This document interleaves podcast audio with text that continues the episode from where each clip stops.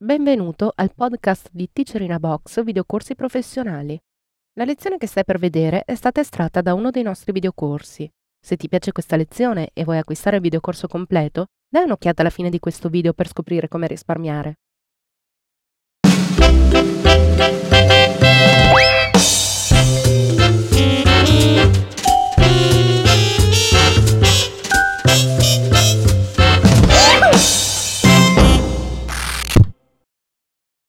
Episodio numero 55. La finestra dell'Easy Setup.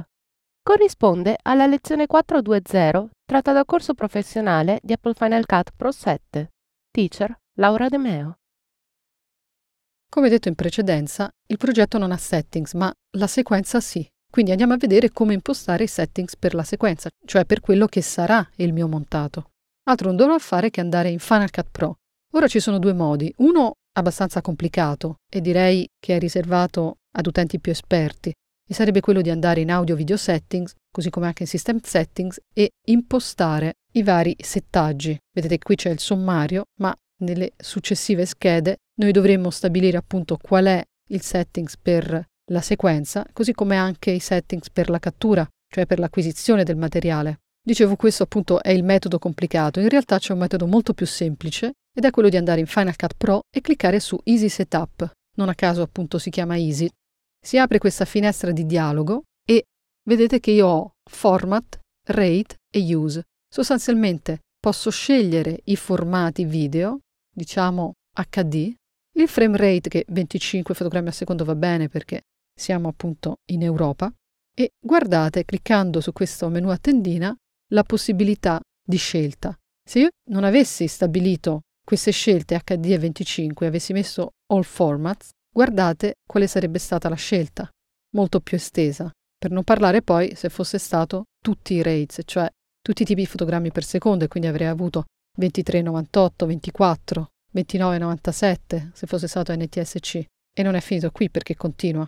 Quindi dicevo, stabiliamo i criteri di quello che sarà la mia sequenza e quindi scegliamo il codec, che sostanzialmente dovrà corrispondere a quello che è il mio materiale girato. Ora in questo caso io ho un HDV interlacciato, cioè HDV 1080i sta per interlacciato, 50 beh, sono i field, ma quindi anche frame per second. P sta per progressivo. In realtà nel mio caso io prenderò HDV 1080 interlacciato 50.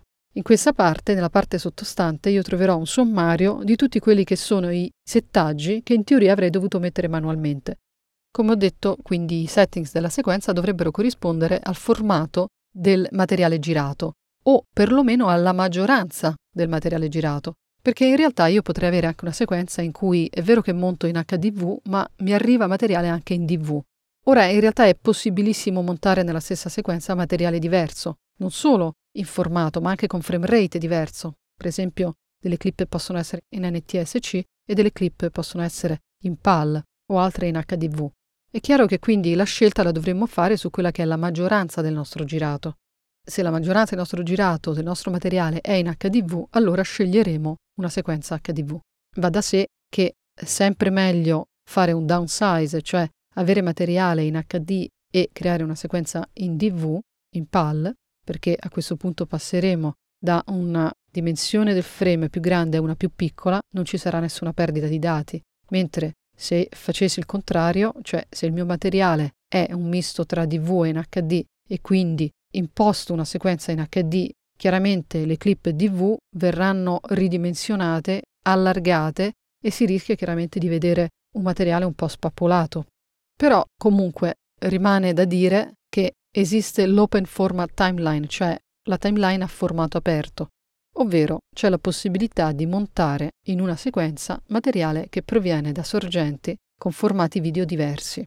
Comunque, tornando a noi, abbiamo stabilito che la nostra sequenza sarà un HDV, clicco su Setup, Final Cut sente che non è collegato nessuna camera, in ogni caso gli dico continua, e a questo punto ho la sequenza vecchia Facciamo finta che io non conosco i settaggi di questa sequenza e non mi interessano, quindi in realtà posso tranquillamente cancellarla con il tasto Backspace e quindi creare una nuova sequenza.